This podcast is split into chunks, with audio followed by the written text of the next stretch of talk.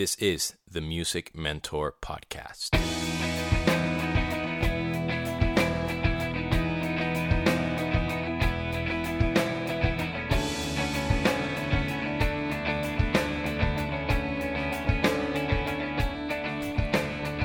What is up, girls and boys, ladies and gentlemen? This is Demian, your host of the Music Mentor podcast, and welcome to episode number 67. Today's episode is all about the art of the email. Before we start, I would love to remind you that the Music Mentor podcast is brought to you by Audible.com, the leading providers of digital audiobooks with over 180,000 titles to choose from. You can go to audibletrial.com forward slash music mentor and you will receive a 30 day free trial and one free audio book. And you can check out all those titles on many different platforms such as Kindle, your iPhone, or like me, your Android. So check it out and let me know which book you chose and why. Emails, emails, emails.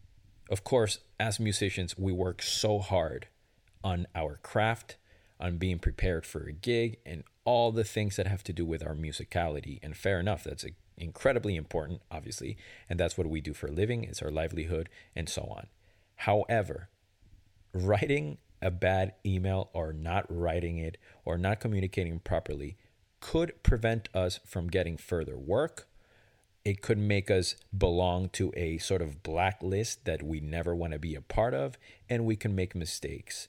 And some of them could be unforgivable by the people who receive them, and we can't control that. So we just have to be very careful about how we write an email, why we're writing, what we're saying, and all those things.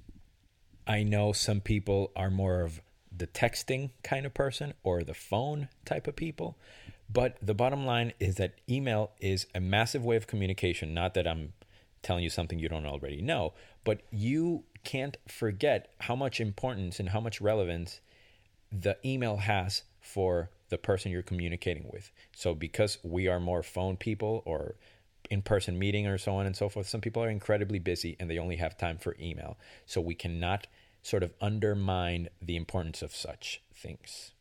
I need to make very, very, very clear that I have not mastered the art of the email. And I'm not saying that I write the way that you're supposed to write them, but precisely because it's an ever learning or ever changing thing and ever evolving, and you're always learning, I would like to point out a few things that could prevent you from making the same mistakes that I have made and that I continue to make to this day.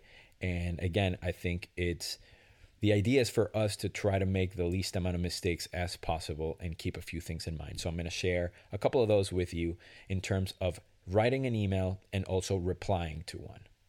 You are going to hate me for this, and I actually kind of hate myself for saying this, but when you write a new email, you're going to compose it, right? So you're going to need to give it as much thought as you would a piece of music. I know that sounds horrible, and I'm really sorry, but I actually thought about that, and I think it's a good way of uh, thinking about it and a good sort of rule of thumb, and to give it as much importance as you can or as you would with a piece of music. So I think the first thing you want to do is not misspell the people you are writing the email to or don't misspell their names. I think that's hugely important. Pay attention, ask people if you need to, or Google their name if you have to. But I think few things are more off putting than somebody reaching out to you and them not replying or writing to the right person, basically, because they're writing a, a, a, wrong name. So I think that's something to keep in mind. Another thing, if uh, you have questions that you need to ask, I would make sure to ask the shortest, most concise questions as possible. And, you know, make sure that they weren't answered sort of before um, in previous communications via text or try to recall the conversations you had in person. Now, as far as replying to an email or replying to a post on Facebook for that matter, I think the most important thing about replying is actually reading in full detail the previous email that you just got or the post. I cannot stress this enough. And you've heard me speak about it in the past on the details episode and you know a couple of uh, the interviews I've done with people like Drew Taubenfeld or Max Bernstein or Andrew Wells. Paying attention to the information provided is massive. One mistake that I've made in the past is because I I'm trying to be super diligent and reply and be one of the first people to reply to the thread or whatnot, I overlook certain things and, and I forget to to read the email because I'm so excited about being prompt and, and professional and reply. And then I end up overlooking things that make me have to email again and maybe a third time. And it's just very counterproductive. And basically, you're showing that you're not paying attention. Or let me personalize this I've shown in the past I haven't paid attention. And it could be a big thing, it could be a small thing, but the bottom line is that we need to pay attention. I just made the mistake the other day. I had a cover gig and uh, the band I work with has this platform, this sort of third party website where they post the set list, who the song is by, what key the song is in, and all these inf- uh, all these details that, that you need to know. So I read the set list and I couldn't figure out who the artist was just from the song alone. I didn't know who the song was by, and I kind of Googled it and I didn't really find it. So I had to ask the band again. And I should have just gone to the platform that I just told you about and read it there because it's always been there. It's there. And I just like overlooked at it because I wanted to reply right away. So th- those are just silly mistakes that I hope that you don't make, but you will kind of have to make them to, to learn. Same goes for providing information, not only asking for it, but make sure that you read the proper instructions, what they want, what they're asking for. And yes, it's a fine line to give too much information and very little information. I'll give you an example of when not to give too much information. Last month, I did a recording session and it was for a major label artist. And the manager asked what our availability was on a day, X day of the week. And we all replied. then shortly after, the manager had to change the session. And they were asking, or the manager was asking if we could do it uh, a day earlier. And everybody replied, yes, sure, whatever. Mind you, it's a major label artist that basically implies that it should be our priority, right? And one of the bandmates or the band people wrote or replied saying, like, oh, no, sorry, I had just made plans. It's not going to work for me. So something like that is so off putting, in my opinion. And I'm not judging anybody who knows what that person could have had going on in their lives. And I respect whatever situation they could have had.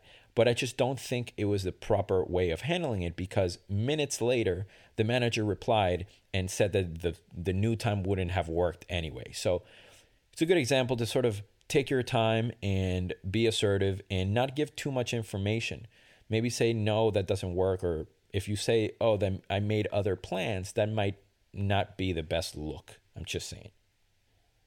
Remember that sometimes you're included on these threads, and some of the stuff that you say and that you reply, you you need to sort of disclose to everybody. So be careful when you either reply all or you just reply the person and again make sure that it's information that is pertinent it's information that is needed and remember to not only reply to everybody, but read the whole thread because maybe those questions that you had were asked by somebody in the previous you know email on that thread and you don't need to ask it or the answer is there and you are saving a lot of time and a lot of grief from these uh, tour managers and anybody that is going to give you information because they have to take care of everybody all the time so just kind of keep that in mind as well Last but not least, and again, I've made this mistake in the past and I'll probably continue to make it, but try to always proofread what you just wrote.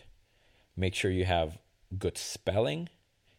Make sure that you, again, address the right person or the right people by the right name, by the right title, and all those things that seem like common sense, but they are not so common, and we all make mistakes. Thank you so much for listening. This was the Music Mentor Podcast.